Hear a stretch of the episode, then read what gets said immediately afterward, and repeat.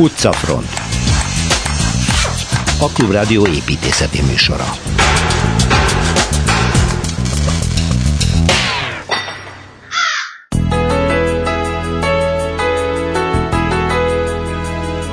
Még egy kicsit elidőzünk Máltán Szilveszter Ádámmal, mert a múlt héten még nem jutottunk el a világon csak itt látható úgynevezett neolitikus templomromokhoz. Kelecsényi Kristóffal tovább bóklászunk Budapesten, ezúttal a várba tartunk, hogy a hetvenes évek közepén épült a történelmi környezetbe illesztett Hilton szállót alaposan megnézhessük. Torma Tamás Otto Frey építészről fog beszélni, illően az olimpiai játékokhoz, hiszen ő a világhírnevét az ezerkilencszázhetvenkettes Müncheni olimpiai stadion tervezésével szerezte meg. Fonyódi Anitával folytatjuk azoknak az épületeknek a bemutatását, amelyeket a történelem viharai ide-oda sodortak, és eredeti hivatásuk helyett ma egészen más funkciót töltenek be. Végül Kozár Alexandra egy emblematikus pesti épület elbontásáról és korhű visszaépítéséről tudósít.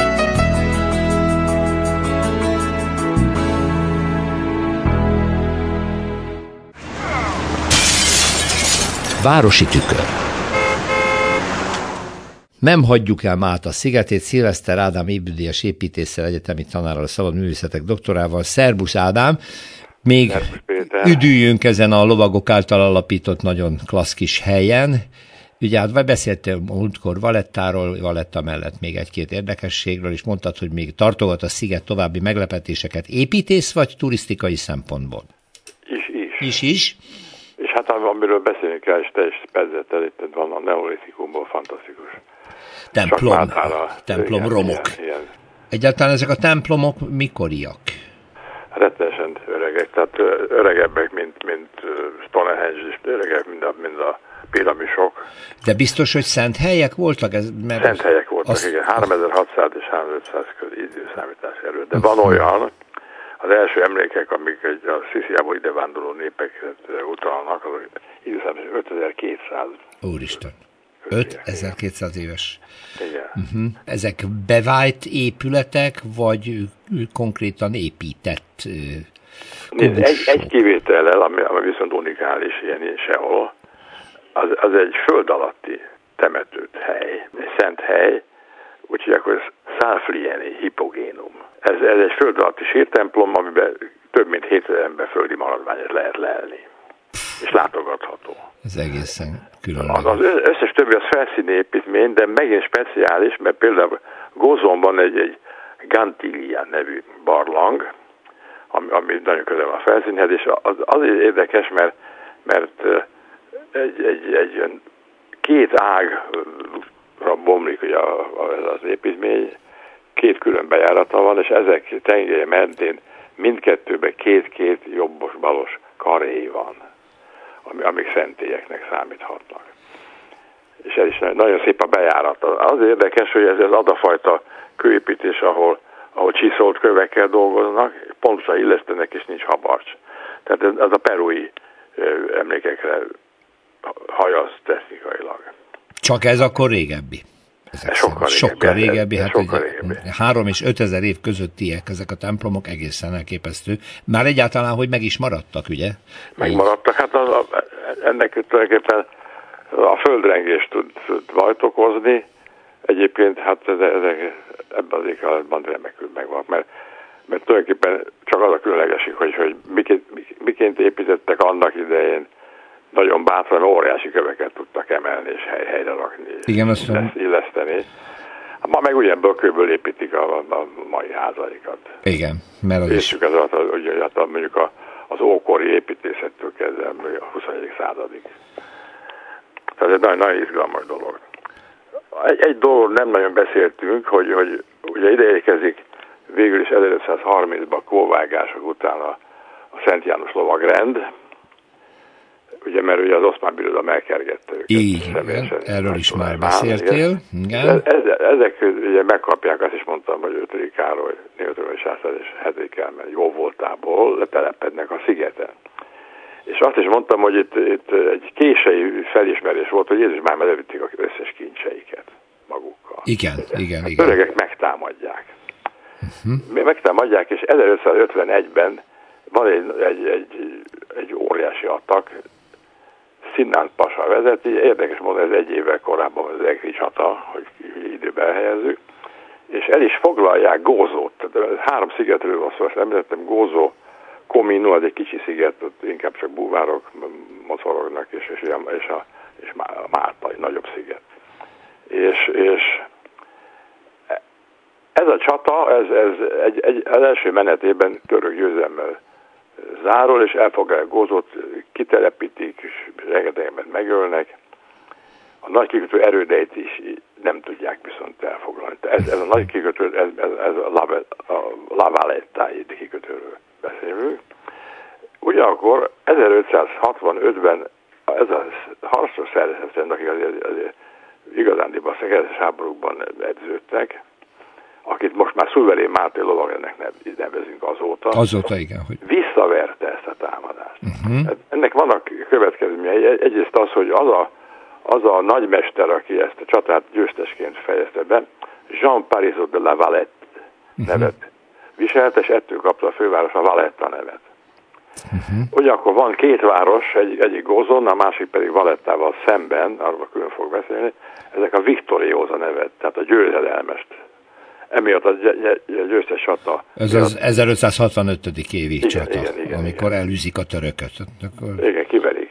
Végül is mióta önálló állam Málta akkor? Brit gyarmatbirodalom lett, és, és, és ezerkilencszáznegyvenháromban. Már in, még itt nem indulnak ugye a, a szicíliai partra szállásra uh-huh. a központi hatalmak ellen, ugye a szövetségesek. És, és ettől kezdve ezerkilencszáznegyvennyolc óta önálló állam. ezerkilencszáznegyvennyolc óta önálló állam, és az Európai Unió tagja is érdekes igen, módon. Állam, tudjuk. De, de érdekes.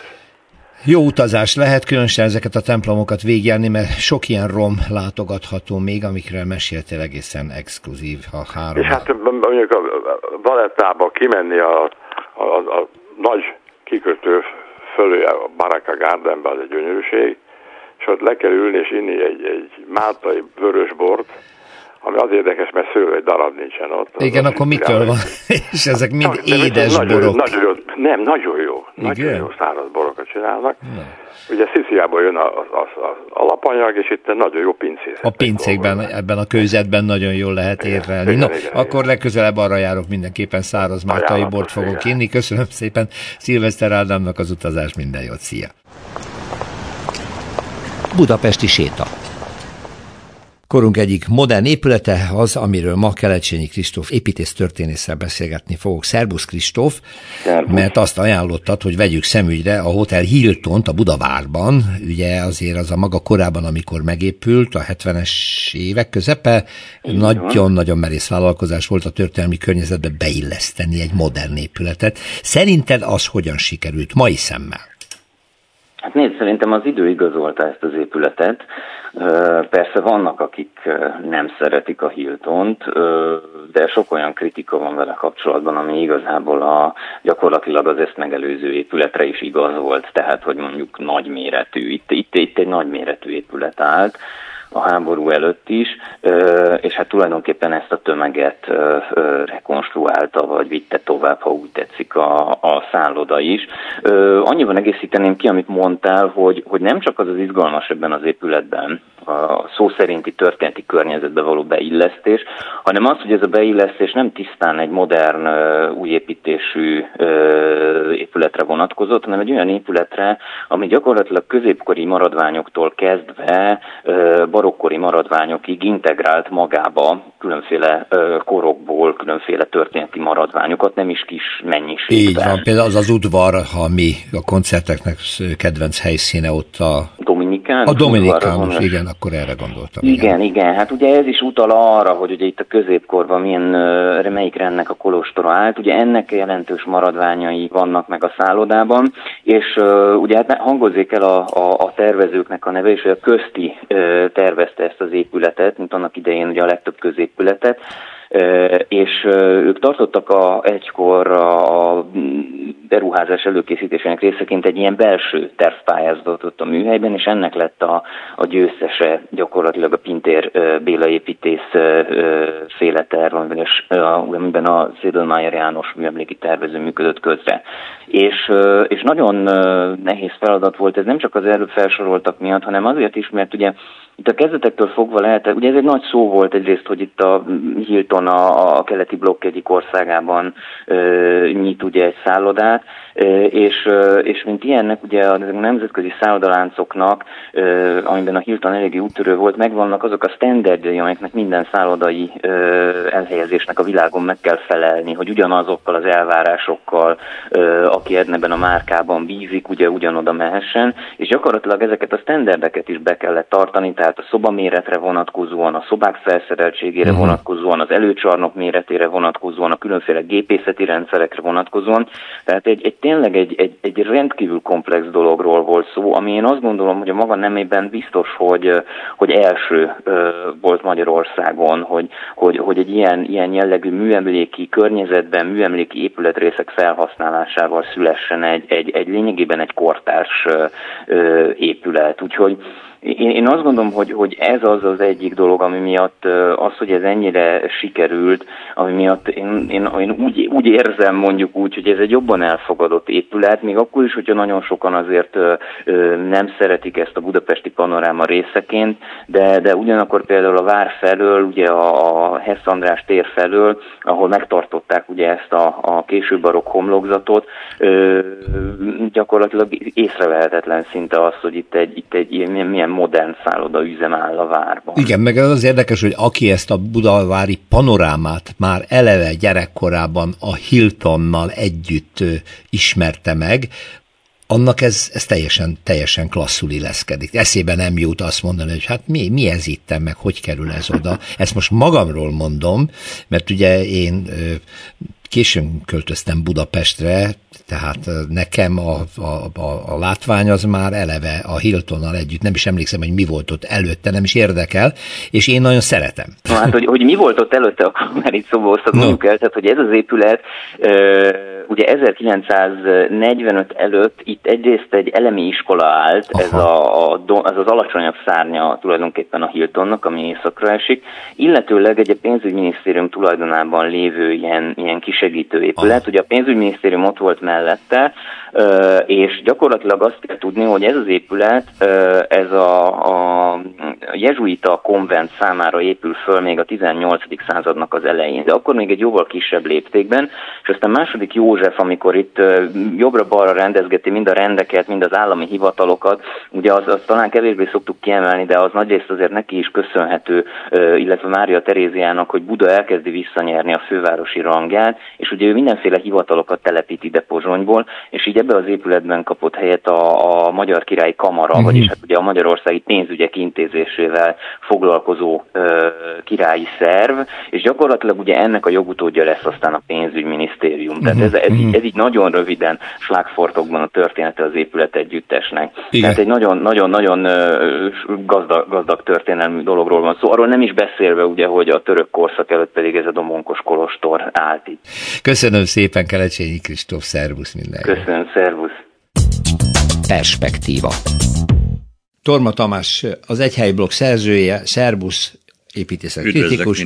E, a rovatodban, ami az Utcafront állandó rovata, ezúttal az olimpiához kicsit kapcsolódott, hiszen Otto Freyről fogsz beszélni, Igen. aki az hetvenkettes müncheni olimpia idejére építette Igen. meg az olimpiai Igen. stadiont, ezt a függő szerkezetet, mert ő erről volt híres, ugye, hogy Igen. ilyen fém és egyéb feszített egy, szerkezeteket épített. Akkor még ezt a szót nem használták, de egy alternatív építész volt, uh-huh. méghozzá elég érdekes történettel. kétezer-tizenötben halt meg, kilencven éves volt, és uh-huh. de úgy, hogy akkor kapta meg a Pritzker díjat, tehát az építészeti Nobel lényegében, és utána néhány nappal. Ö, de jó, hogy megérte. Amikor viszont született, ugyebár úgy született bele Németországba, egy ö, nagyon érdekes családba, egy ilyen szabadszellemi családba egyébként, tehát a mama külön őt szabadnak, Freynek ö, nevezte el. Papa is, nagypapa is szobrász volt, tehát egy ilyen művészeti ihletés megvolt, és az egyetemre járt, amikor a repülés nagyon érdekelte, hm. és amikor az egyetemre járt, akkor ugye bár összeadjuk, körülbelül ezerkilencszázharminckilencnél tartunk, amikor húsz éves, uh-huh. az egész évfolyamot besorozták, és ő pilóta lesz.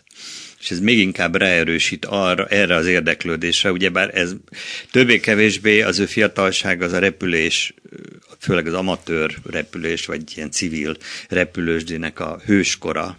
Tehát nagyon fontosak az anyagok, ugyebár repülő könnyű legyen, a motort elbírja, nem ragozom. Tehát me, akkor is már megvolt ez az ihletettség. Utána pedig francia hadifogságba került, ha jól tudom, Sártban volt két évek, és ott ilyen ideiglenes építményeket kellett építenie, illetve abba közreműködnie. Háború vége, anyaghiány, tehát újra rájátszik erre az érdeklődésre az, hogy ő tulajdonképpen teljesen más irányba ö, Igen, nem, indult el. Nem hagyományos anyagokból épít. Igen, aztán utána Berlin építész, befejezi építész ja, hogy akkor még harminckilencben, mikor besorozták, még nem fejezte be az egyetemet. Akkor ő pilóta volt. Pilóta volt, és ezekre negyvennégy negyvenötben esett hadifogságba, két, két évig. És akkor utána Berlinben fejezi be az egyetemet? Igen, és akkor ő már egy, ahogy mondtam, tulajdonképpen egy alternatív építész. Tehát nem ez a kő-beton téglavonal, hanem sokkal inkább a könnyed, vagy könnyű szerkezetek, mobilitás, alternatív anyagok, ugyebár pont az, az, az anyaghiányos uh-huh. évekről van Tapasztalata szó. Alapján. Ebben az irányba, ebbe az irányba megy el, ez nyilván nagyon sok ipari jellegű építményt eredményez. Hogyne, ezek a héj, mert ezek héj szerkezetek igazából, igen. amiket ő tervez, ez egy, nagyon, ez egy külön, külön tudományág a mechanikán belül, igen. is, ugye a héj, héj szerkezet tervezése. De valójában ezek feszített igen. dolgok, tehát tulajdonképpen igen. ezek, amik a mostani árnyékolók, tulajdonképpen ahhoz hasonló a nagyon hasonlít, amit vászonból csinálnak. Kifeszítve úgy, hogy az aerodinamikai ö, környezetnek megfeleljen. Tehát hát igen, ez gondolom, szél, hogy a Müncheni olimpiai stadiont mindenki ismeri, így előtte igen. van, és látja annak a tetőszerkezetét. De hát ezt helyezzük bele a hetvenes évek építészetébe, toronyház építészet, minden masszív, fölfelé törekszik. Betonvas, és üveg. Ebben egyébként megvolt az előzménye, ha jól tudom, akkor Kanadában, tehát Montreali világkiállításon tervezett olyan német pavilont, ami már ehhez hasonló Aha. volt, de korá- avval lett tulajdonképpen nemzetközileg híres, aztán a Münchenivel természetesen világhíres. Igen. Uh-huh. Nagyon érdekes, hogy nagyon sokféle anyagot kipróbált. Tehát kipróbált például bambuszt. Olyan anyagokat, amiket addig nem nagyon vettek bele, illetve hát ősi, az afrikai népi építészetben esetleg használtak. Tehát nagyon kitágította ezt, a, az, anyaghasználatot ezt az anyaghasználatot, és hát ma már pont egy ilyen újrahasznosító, alternatív, építészeti értelemben korszakban, tehát a korszellem sokkal inkább ennek kedvező. Tehát ebből nézve különösen érdekes az ott. Mondhatjuk, hogy ő iskolát teremtett ezzel? Az építészetben? Tehát, hát hogy... mindenképpen, miközben nem a főcsapáshoz tartozott, de mára, tehát ő például ő azt nyilatkozta egyszer, hogy ő három dében gondolkodik. Aha. Gondolkodott, akkor, amikor még ezt a fogalmat, hogy három dé nem ismertük, ő ezt úgy írta le, hogy mindenhez makettet csinált, és mindent fejben, de térben látott, illetve képzelt el. És gyakran még arra is képes volt, hogy ö, ö, így fejben modellezzen. Tehát, hogy ö, mondjuk egy, egy áfelfüggesztés, az hogy reagál a helyi szélre. Igen. Magasabbra kell vinni, arra kell tenni, kettő kell belőle esetleg.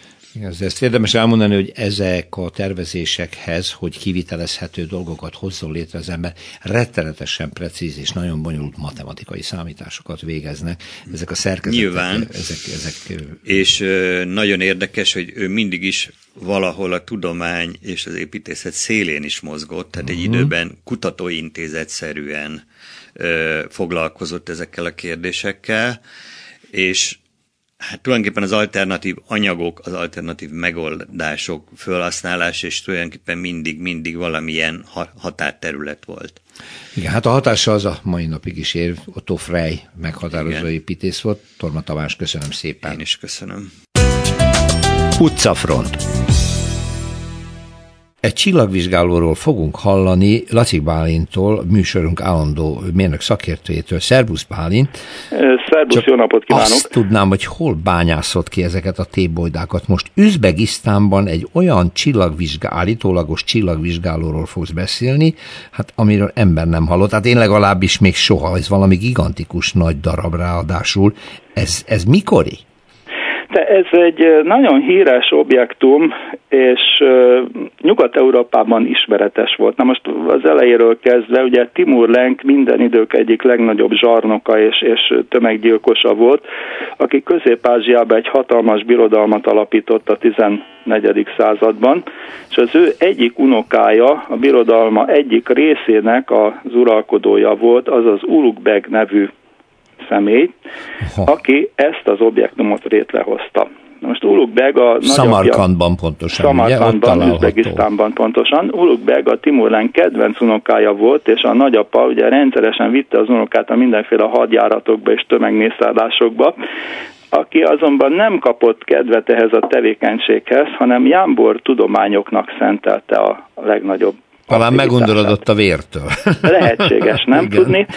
Minden esetre Szamarkandban ezernégyszázhúszban épített egy csodálatos nagy csillagvizsgálót, aminek a legnagyobb érdekessége, máig látható érdekessége egy negyven méter sugarú kvadráns kör. Tehát ez egy negyedkörív, egy része félig besüllyesztve a földbe, és ennek a nagyon pontosan csiszolt márvány körívnek a segítségével lehetett az éggömbön a szférikus csillagászatnak megfelelő szögméréseket rendkívül pontosan végezni. Na ez most olyan... egy pillanat, tehát ez egy fix, hatalmas márvány Igen. darab, egy kö... negyedkör ív, egy negyedkör ív, ami csúcsával lefele a földben Nem, van, vagy fekszik? Nem, tehát van egy kör. A kört ugye felosztjuk négy cikkelyre. Igen, akkor ebből egy, egy És a bal cikk. alsó cikkelyt élére Aha. állítva élére. beleteszed a földbe. Aha. A kör középpontjában van egy kis nyílás az épületbe, és ezen a nyíláson keresztül, mint ahogy a Kalasnyikovval céloztunk, hogy a célgömbbel és az irányzékkal, egy egyenes vonalat meg tudunk határozni. Ez észak-délre van tájolva, tehát a Föld naponta egyszer körbefordul, és ennek a nagy szögmérőnek az irányzó vonala nullától kilencven fokig gyakorlatilag végigpásztázott teljes éggömböt. Ez a ezernégyszázas évek elején vagyunk. ezernégyszázhúszban készült ez pontosan. Két, két, két ugye, kérdés merül föl, hogy mi, miféle számításokat tudtak elvégezni, a másik, hogy milyen módon készítették el ezt a hatalmas negyven méter sugarú körcikket, márvány, csiszolt márványból, nyilván sok darabból összeillesztett. Biztos, hogy sok darabból, hogy milyen technológiával készült, azt nem tudom, és ö, azt hiszem, hogy más se tudja, de minden esetre megvan és megtekinthető. A számolások a ptolemaioszi csillagászatnak és a ptolemaioszi szférikus trigonometriának az összefüggéseivel készültek. Most ennek a nagyon nagy méretű szögmérőnek, hiszen ezt szögmérésre használták, Igen. Igen. segítségével rendkívül pontosan tudták a csillagászati méréseket elvégezni. Távcső még nem volt, tehát csak szabad szemmel az irányzó vonalak segítségével lehetett itt pozíciókat megállapítani. Minden esetre az Ulugbég az általa vezetett csillagász csoporttal egy hatalmas csillagatlaszt állított Készített. elő, uh-huh. ami Oxfordban ezerhatszázhatvankettőben még megjelent. Tehát akkor már Newton élt és tevékenykedett, de ennek a középkori muzulmán csillagásznak ezzel a negyven méteres kvadránssal fölvett csillagatlasz pozíciói még érdekesek voltak és nyomtatásban megjelentek. Nagyon ö, pontos színusztáblázatot hozott létre. A pi jegyét tizenhat jegyre pontosan kiszámította. Tehát nem, nem, nem kispályás hát figura azt tegyük volt. Hozzá, hogy ugye azt tanultuk is, hogy az arab matematika rettenetesen magas Igen. szintű volt abban az időben. Igen, tehát az egész ókori tudományt, a görög matematikát jószerével az arabok arab közvetítésével kaptuk igen, meg. Igen, igen, a számokat is, és hát egyáltalán a legmagasabb szintű matematikai műveleteket meg tudták oldani. Hát azért ez tényleg egy csoda, most, hogy itt a, állítólag a járvány alól mentesítve vagyunk, a, ha Üzbegisztánba megyünk, mert oda már szabadon beutazhatunk a magyar oltási igazolványa, úgyhogy batyúzzunk fel, és akkor aki irány Samarkand, és nézzük meg a márvány szögmérőt, amit Ulugbég állíthatott föl. Lacik Bálint, köszönöm ezt a kalandot, izgi volt. Szia, köszönöm, minden jót. Minden jót, szervusz.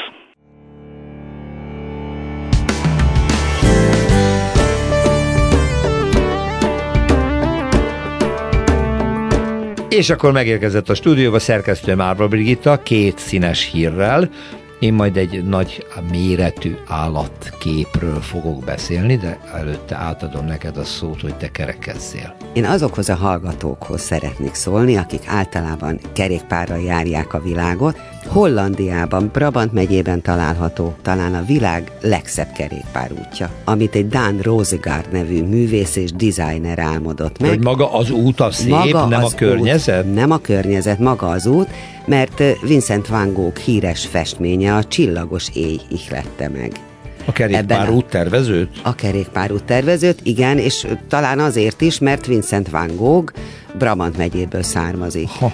És ezt az utat úgy tervezték meg, hogy az útba épített világító kavicsok és ledlámpák fénye adja maga a képet, a Csillagos Éj című képet Vincent Van Gogh festménye. A végig tekerek lényegében az égbolton.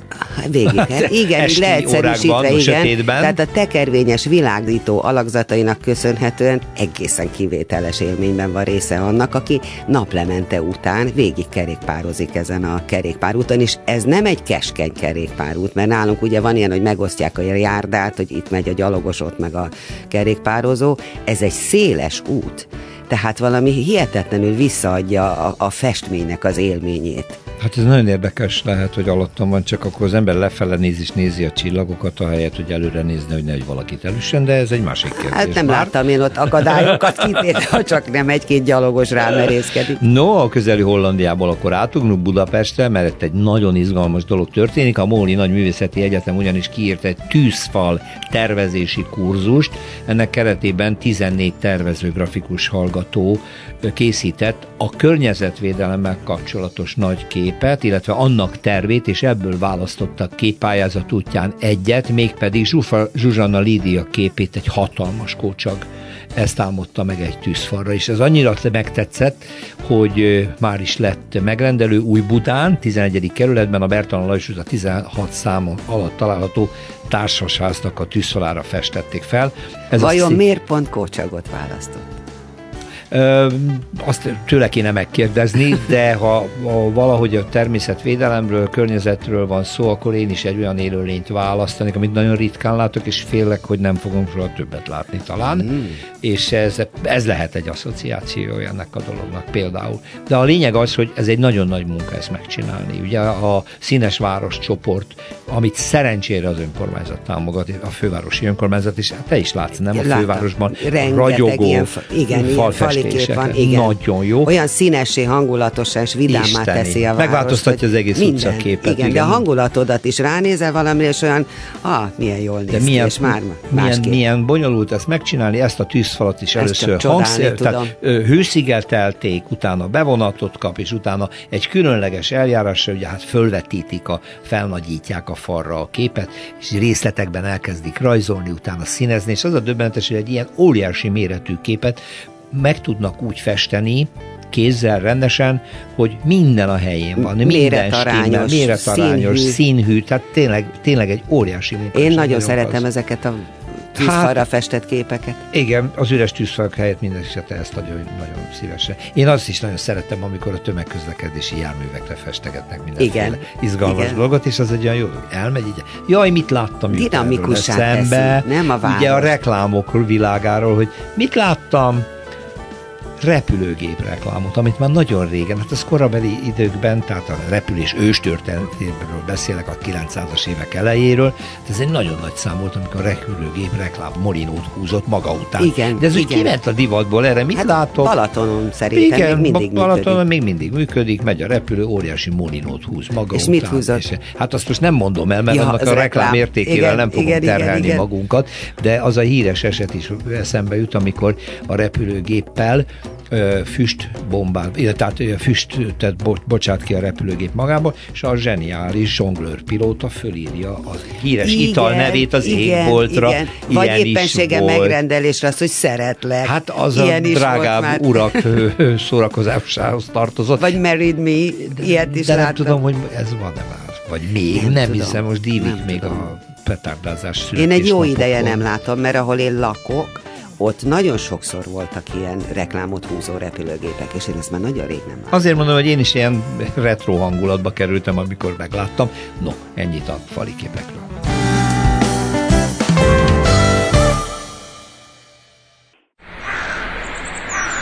Magas lesen. Úgy, mint egy héttel ezelőtt, ismét vendégem ma az Utcafront stúdiójában Fonyódi Anita városfotós, a Képtér blog szerkesztője, és arról beszélgettünk, hogy az én budapest pont hu oldalon egy írást közöltél, és több részletet is, arról, hogy egyes épületek milyen funkcióváltáson estek át, tehát az eredetihez képest egészen másra használják, és hogy ennek milyen érdekes történetei voltak, meg vannak. És a Kiscelli Múzeumról beszéltél nekünk részletesen, hát az tényleg nagyon sok mindent megélt. És most következik három másik épület. A Dózsa György úton van egy zsinagóga, egy szecessziós zsinagóga, ami egy vívóterem, sportegyesület használja, a Honvéd vívóterme van ott, ez lesz az egyik. Az egykori gázművekhez tartozó üzemépületből, vöröstéglás csodálatos üzemépületből loftlakásokat, vagy loftokat csináltak, ugye? És mi lenne a harmadik, Anita? A harmadik a Tűzoltó utcai ö, szuper, mo, jelenleg szupermarketként ami használt, de eredetileg lovarda. Lovarda volt, de jó. Na hát akkor nézzük a zsinagógát, hogy meddig volt a zsinagóga, úgy nagyjából sejteni, hogy a holokauszt vetett véget a templomtér rendeltetésszerű használatának, hogy aztán mi lett belőle, és hogy szerinted milyen állapotban maradt? Ö, igen, a, ö, ugye a Dózsa György úti zsinagógáról azt lehet tudni, hogy a, ö, eredetileg az izraelita temetővel szemben épült, és Baumhorn Lipót ö, Hát ő ö, volt az egyik építész. Legnagyobb zsinagóga építész Magyarországon. Igen, tehát a, talán a legtöbb vidéki zsinagógának a tervét ő jegyzi, hát az egyik gyönyörű monumentális. Igen, a szegedi.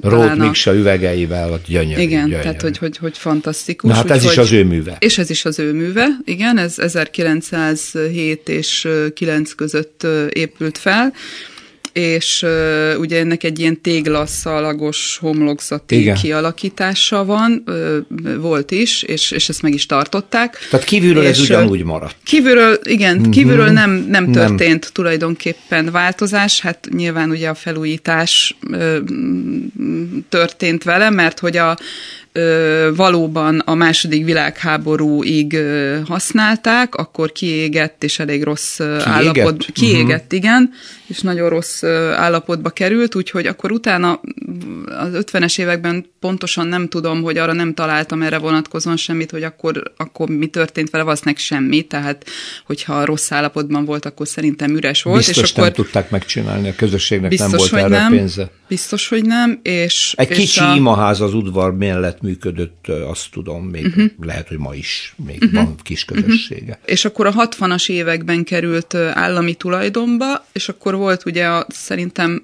hát sokan is, sokaknak cseng ez még ismerősen ez a név, hogy Triál, nagykereskedelmi ah, vállalat. Tényleg, játékok. Igen. Igen, aha, és a triál, triál használta raktárként, de raktárként, tehát hogy nyilván olyan nagyon nagy állag, vagy felújítást biztos, hogy nem, nem, nem, nem, nem csináltak.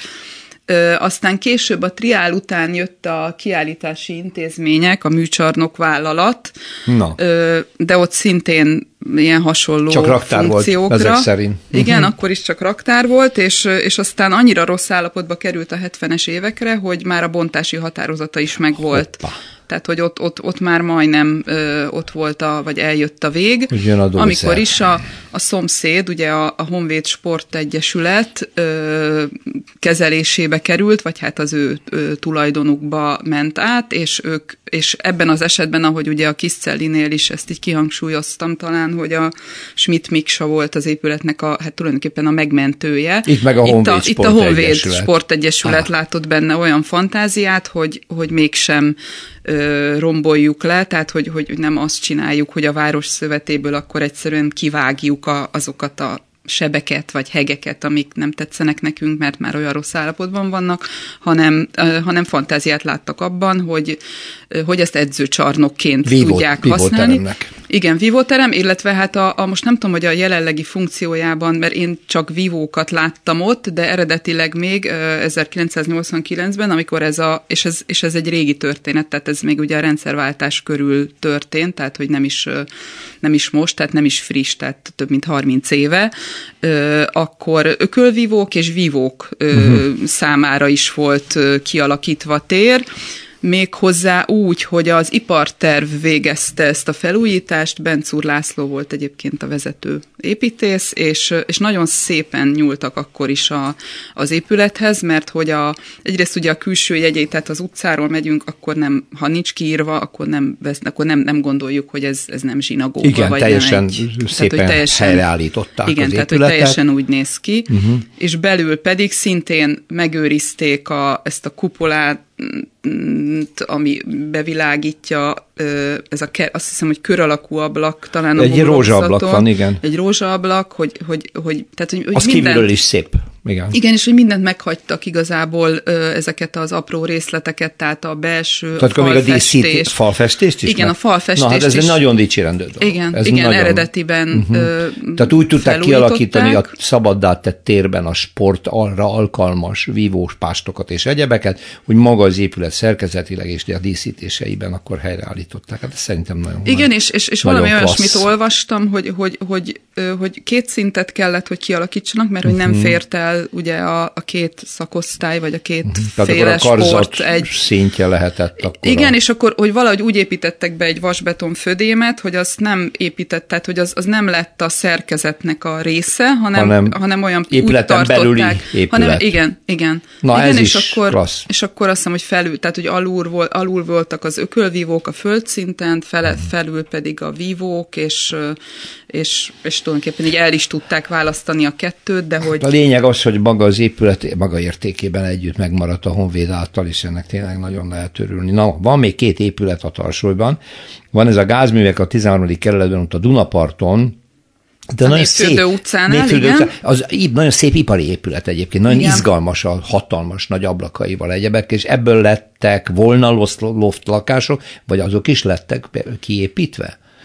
Végül is. Ö, igen, ö, loftlak, hát láttam hirdetést, ami mondjuk így pár éves ö, volt, ö, luxus, tehát ugye ott kifejezetten egy, egy, tehát egy bizonyos szint, tehát, vagy egy bizonyos közönséget céloztak hát egy, meg, az, ugye a, a befektető. Nyilván vip. Ö, igen, és hát leginkább én szerintem legtöbb, a legtöbb ö, teret vagy helyet irodák foglalják el, ö, és ö, ugye ez ezerkilencszáztizennégyben épült, Neuschloss Kornél volt az építész.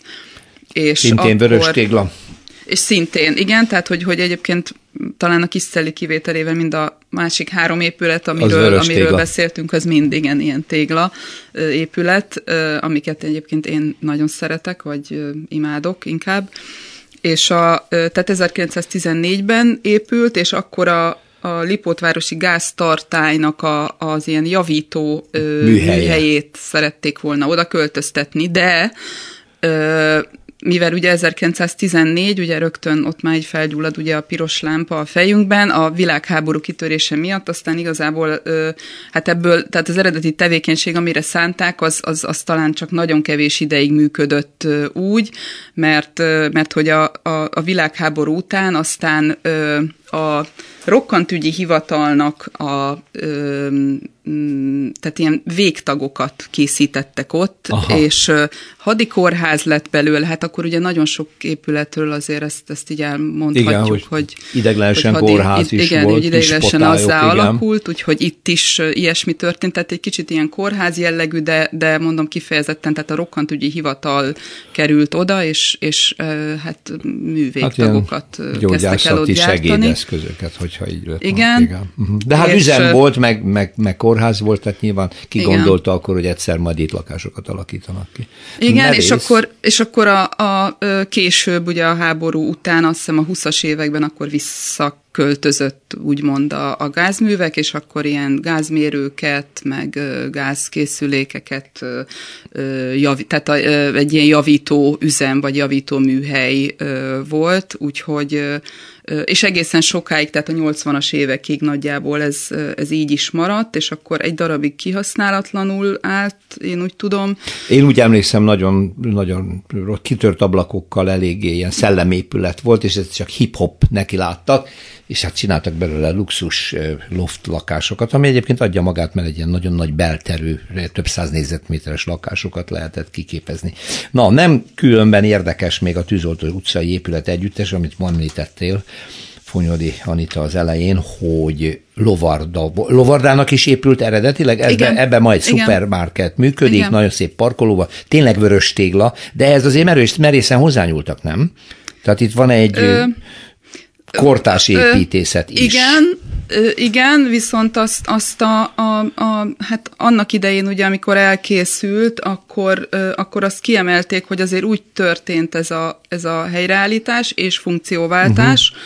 hogy a, a, tulajdonképpen a Ö, ö, tehát az akkori, ö, vagy, vagy hát az építész, aki a terveket készítette, Kendik Géza, az á négy stúdiótól, ö, úgy végezte, tehát úgy ö, tervezte az átalakítást, hogy felkészüljön akár egy újabb funkcióváltásra, tehát megőrizték a, a vas szerkezetet, és tulajdonképpen egy ilyen nagyon tiszta belső lett. Tehát nyilván ugye hozzá kellett nyúlni, de, ö, de, hogy, de hogy erre kifejezetten figyeltek, hogy, hogy hogy ne legyen, tehát hogy, hogy ne egy ilyen, ne egy ilyen nagyon drasztikus, be. igen, ne betonozza be szupermarketnek, vagy akár hanem ha azonnal levonulna, akkor ott akármi lehet, igen. még színház is, vagy ki tudja, igen, micsoda. És volt szóval. is benne színház, volt benne most színház. Ezt, ezt véletlenül mondtam, Tad esetleg, de volt benne színház, a Tanácsköztársasággal, a színházterem yeah. rövid ideig, de még olyat is találtam az Árkánumon, ugye ilyen cikkeket, vagy hát ilyen bizonyos keresőszavakkal rákeresve, hogy ö, nyilván akkor már nem voltak ott lovak, vagy akkor éppen nem voltak ott lovak, de párbaj helyszínként mm. rengetegen használták, ugye az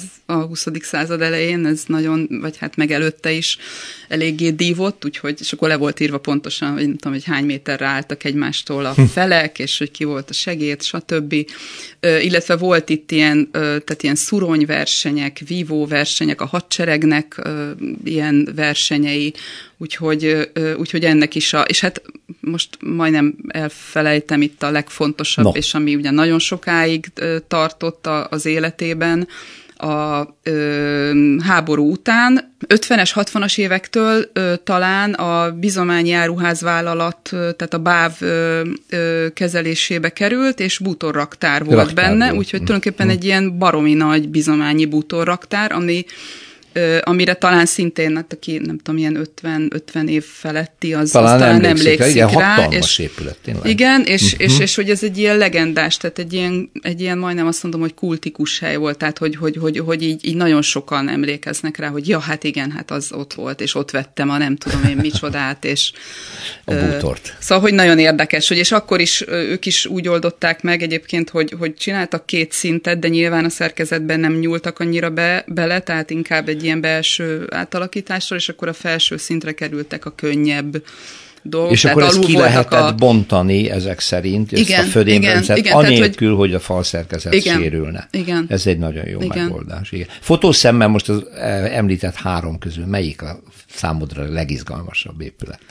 Hát nagyon szerettem volna a, a zsinagógába bemenni, de sajnos most nem adtak, vagy nem, nem, nem, nem engednek be, mert hogy felújítás, ja. éppen felújítják. Uh-huh.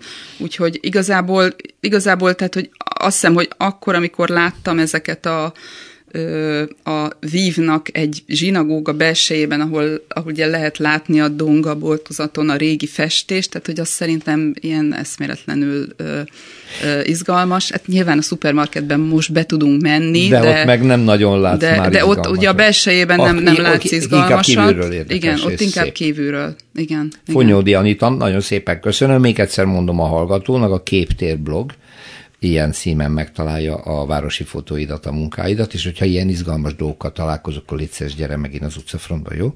Köszönöm Mindenképpen. Szépen. Köszönöm én is. Utcafront. Sokat lehetett hallani egy időben arról, hogy volt olyan korszak a harmincas, huszas években, amikor bauxit betonból építettek nagy házakat, és a bauxit betonról később derült ki egyes típusairól, hogy bizony nem elég tartósak, egyes másik házat le is kellett bontani. Azt hittük, hogy ezen a korszakon túl vagyunk, de nem, mert Kozár Alexandra, az Index munkatársa most azzal hívott fel, hogy a Kossuth téren a híres Biarritz házat, vagy annak egy részét azért kell bontani, mert az is bauxit betonból készült. Szerbusz Alex, ez így van, Szervusz, hogy bontják? Üdvözlöm a hallgatókat. Igen, már rég, rég megkezdődött, sőt, hát nagyban tart a bontás.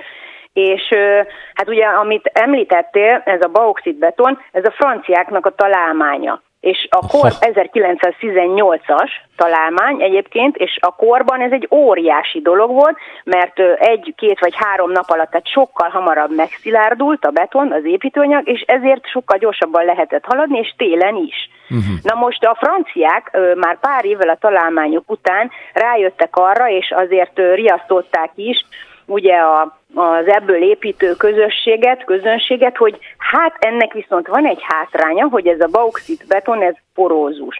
És a porózussága miatt a, a hőmérséklet ingadozásokat nehezebben viseli, és ez történt itt ezzel a házzal is, ugye, a Biarritz házzal, aminek most a középső részét, ezt ugye, ha esetleg valaki nem tudja, ez a Kossuth tér északi részén található, az azt lezáró tömb, és annak is a Dunára néző oldaláról beszélünk. Ja, tehát akkor csak egy részét kellett most bontani. Egy, most egy részét, de uh-huh. én felteszem, hogy ez végig fog menni ez a dolog, mert nem tudom elképzelni, hogy egy háznak csak a középső része épült uh-huh. bauxitbetonból, tehát szerintem az egész, de így szépen, szépen sorra veszik. Azért hívják egyébként Biarritz háznak, mert a világháború előtt ilyen néven kávéház működött itt, és hát emiatt igen, igen, igen, erről is híres, a... meg arról, hogy híres lakói is voltak. Ez egy nagyon szép, modern épület, nagyon-nagyon fontos épület. Szép, a Dunaparti látvány egyik eleme.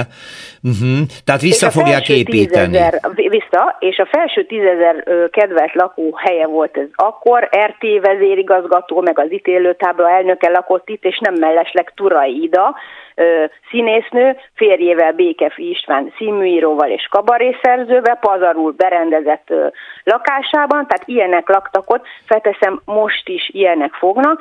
Na és most ugye ez az épület túlélte az ostromot, aztán a háború után az amerikai katonai missziónak adták bérbe, majd aztán teljesen eladták az amerikai hadseregnek, és csak kétezer-tizennégybe került vissza magyar tulajdonba. Tehát azóta, azóta a magyar állami tulajdonképpen, és egy, egy hétemeletes házról beszélünk, tényleg nagyon-nagyon megkapó, és hát a mostani építészek, Császár Imre és Kőműves Szabolcs visszanyúltak szerencsére az eredeti tervekhez, ami azt jelenti, hogy annó volt egy hat méter magas portálsor, és most ezt újra megvalósítják, hát itt lehetnek aztán üzletek, vagy, uh-huh, vagy mit gondol, mert a szocializmus ketté vágta ezt a portálsort, hogy két szint lakás férjen be, egy szuterén, két egész négy tized magasságba elvágta, és fölötte meg egy lakás, ugye a lakásinség. De most ezt visszaépítenik, és egyébként is a többi lakást is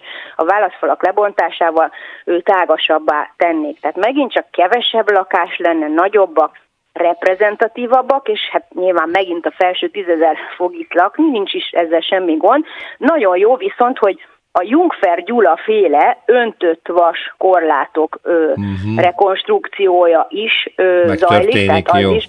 És nem csak a korlátok, hanem a, a gyönyörű boltozati kapuknak ez a része is. Tehát tulajdonképpen kétezer-huszonháromra, ha minden jól megy, akkor visszakapunk egy korhűen felújított, moder, modern enteriőrökkel tarkított házat, amiről jegyezzük meg, hogy a Vellis Andor tervezte az egységes homlokzatukat, mert egyébként mindegyik házat más és más, de a homlokzat attól az egységes, volt, attól egységes. Ugyanaz mm-hmm. az ember. Magyarul ezt nem is tudtam, hogy ebben a hatalmas tömbben végül is három épület van. Öt társasház öt, van. Akkor öt van. Társasházilag mm. öt. És ezért és lehet külön-külön most megoldani azt, hogy egyiket, ha kellett igen. már a bauxit beton miatt lebontani. Igen, mert és a jogi, jogi szabályozás az, mm-hmm. az akkor igen, ez és egy... a, a... Igen. Bocsánat, csak hogy ha már mostani tervezőket megemlítettük, akkor említsük meg a Friedmichsát is, meg a Fenyves Istvánt, akik az ezerkilencszázharminchétben átadott házat tervezték. És akkor Kezük nyoma itt marad újjáépítve. Kozár Alexandra, igen, köszönöm ez szépen, ez egy nagyon jó hír volt. Szia, minden jó. Én is köszönöm, szervusz, viszont hallásra.